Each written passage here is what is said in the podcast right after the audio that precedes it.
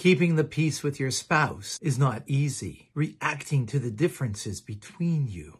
What's crazy is that we all know that we're different, yet we are not accepting our differences. The Tanya teaches us that when it comes to God, his ways are much higher than ours, beyond us. We understand that we're very different from God, yet we choose to understand as best we can and to stay connected. I would like to give three tips on how to deal with differences in your relationships.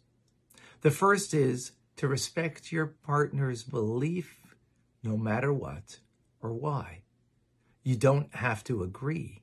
Respect means that you understand that people are going to have a different way that everybody deserves. The second step is to show love and care for your spouse. Why? Because love and affection between a couple can tackle the differences.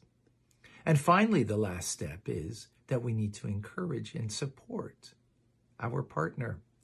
Our role is not to change our partner, but to help and support them in whichever way we can.